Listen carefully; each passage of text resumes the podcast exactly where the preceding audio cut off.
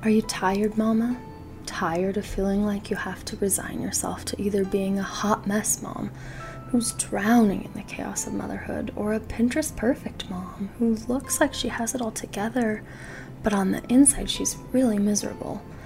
The world keeps telling us that these are the only options, but that is such a lie.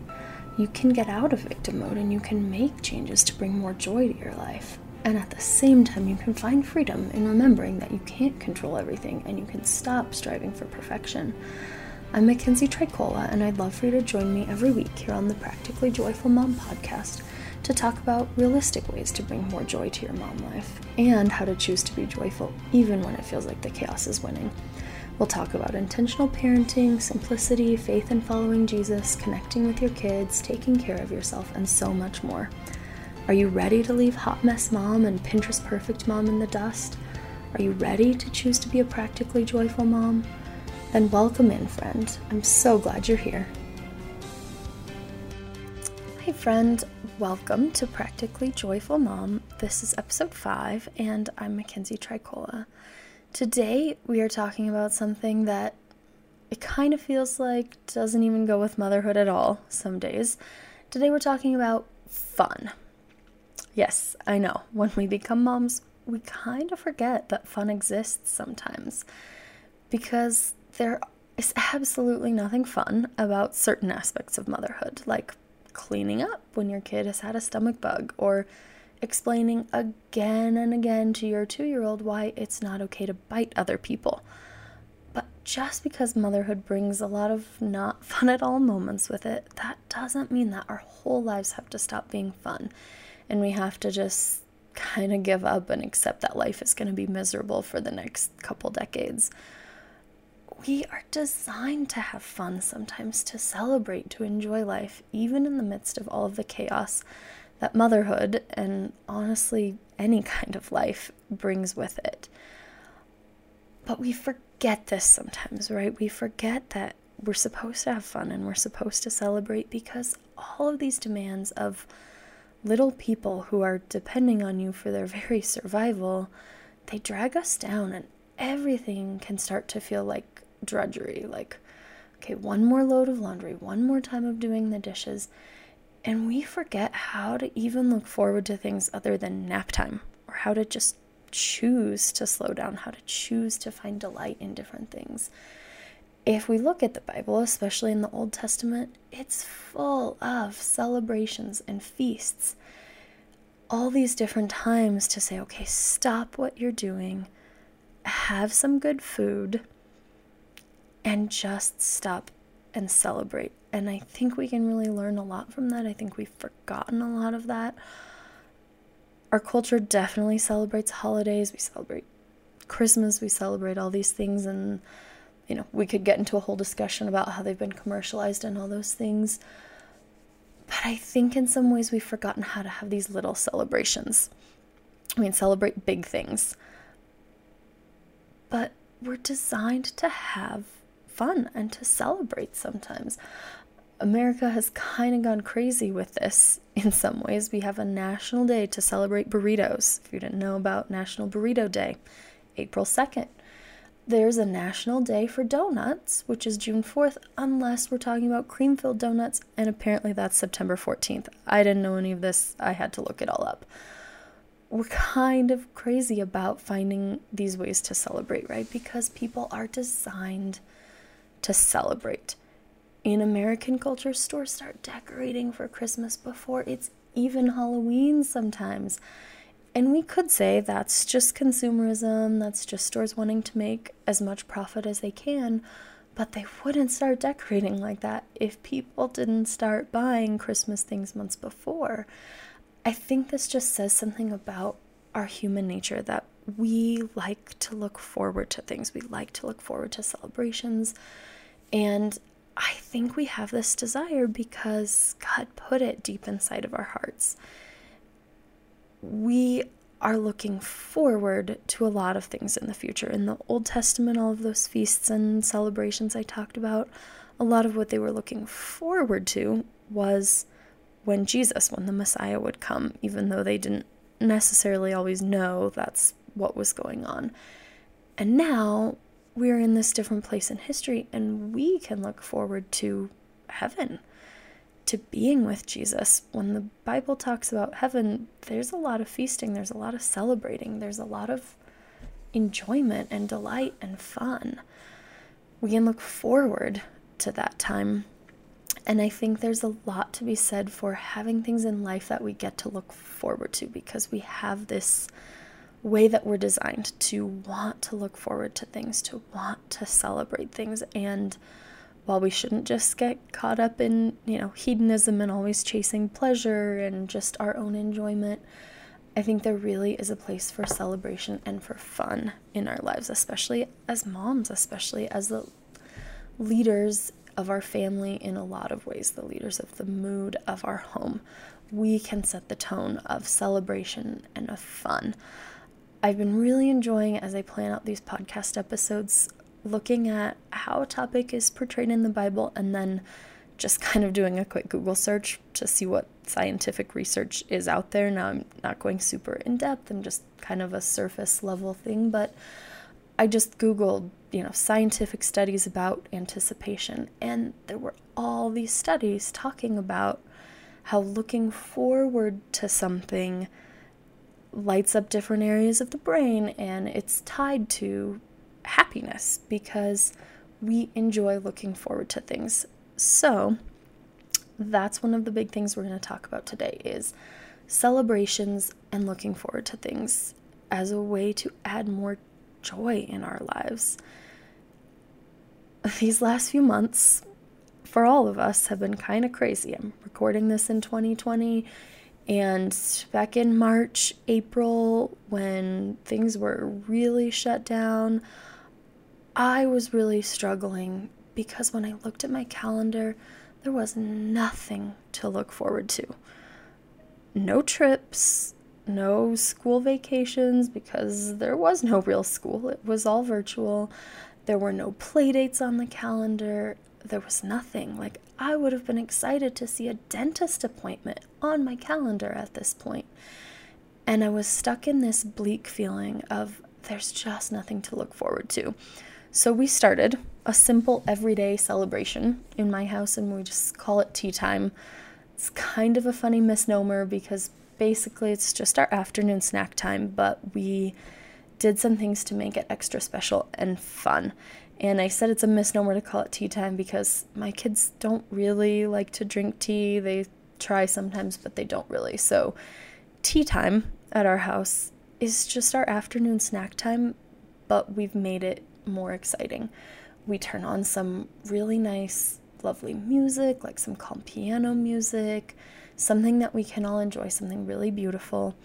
I drink coffee, my kids drink hot chocolate, maybe, milk, water. We have a simple snack. It's usually nothing super fancy. We cut up an apple, we cut up some pears, have some cheese and crackers, but we make it a special celebration. We don't have to wait for Christmas, we don't have to wait for Easter, for 4th of July to celebrate and enjoy life. So we have our music, we have our food, we enjoy our time together. Sometimes we'll put some essential oil in the diffuser so there's a nice scent in the background. We drink our drinks, we eat our food. Usually, we'll read a short Bible story or like a devotional. We've been reading lately the book Thoughts to Make Your Heart Sing. If you're familiar at all with the Jesus Storybook Bible uh, by Sally Lloyd Jones, this is by the same author, and I really love the way she breaks down these big theological ideas and makes them really simple for littles to understand. So, this is the tea time that we started to have an everyday celebration, to have something to look forward to. Now, this helped me get out of that disaster mom, hot mess mom mode of feeling like we just have nothing to look forward to. There's nothing on our calendar. It gave us something to look forward to every day. But it doesn't look perfect. It doesn't look amazing. It does not look Pinterest perfect. Sometimes our tea time lasts five minutes, or by the time I've gotten everyone to finally sit down, the first kid who sat down is done and ready to get up. Sometimes it looks like me getting frustrated because I keep saying, okay, everybody, let's sit down for tea time, and no one's listening, and I get frustrated and I have a bad attitude. But a lot of days, it turns into just a few minutes where we all sit together and we just rest and we just celebrate. We just take some time to say, wow, what a great life we have. And one of the things I really like to do during this time, and I think you could apply this to a lot of different celebrations, is to just stop and pause and notice all five of my senses and notice something wonderful for each of them, something to be thankful for. So at tea time, my sense of taste, I'm tasting coffee or tea or whatever food we have. I get to smell the coffee, smell the food, smell the essential oil if we have that going. Um, touch the nice warm mug of something hot to drink or touch my kids' faces. Um, touch the food that we're eating my sense of hearing, I get to listen to beautiful music and just let it calm me down, especially if it's been a long, long day. And then the last of those five senses is sight, and I try really hard to make it a point at these tea times to just sit and look around the table and look at each little face and just think for a second about how blessed I am to be spending this day with them, whatever crazy meltdown they had in the morning, whatever thing is going on, just to stop and take a moment to be thankful for them. And I like to try to say something to them like, I'm so glad I get to be with you today, or I'm so lucky to spend time with you today.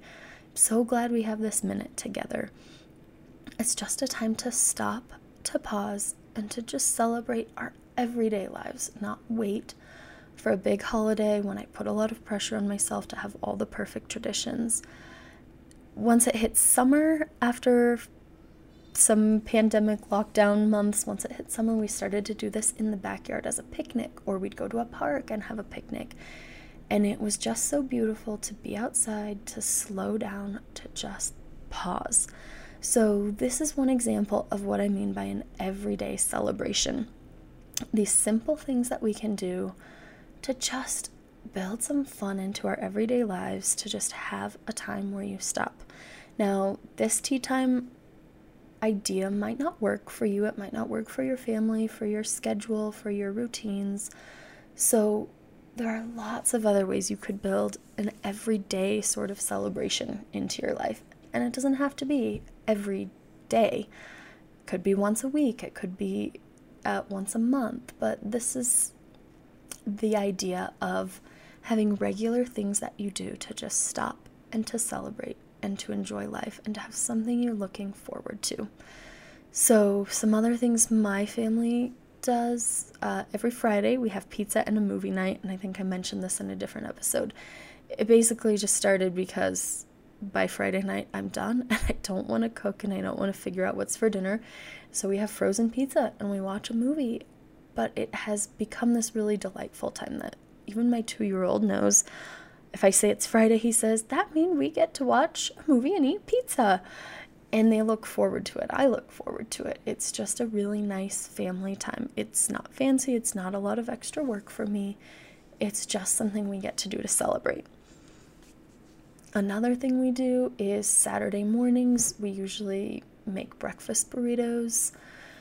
Not like to add something to my list of cooking, but just because we can enjoy listening to music, being in the kitchen together. We usually try to have Saturday be kind of a slow rest day, and so this is just a nice way to start it. To just have this slow morning, eat something we want to eat, just enjoy and celebrate. Hey, it's the weekend, it's our rest day. We can just relax.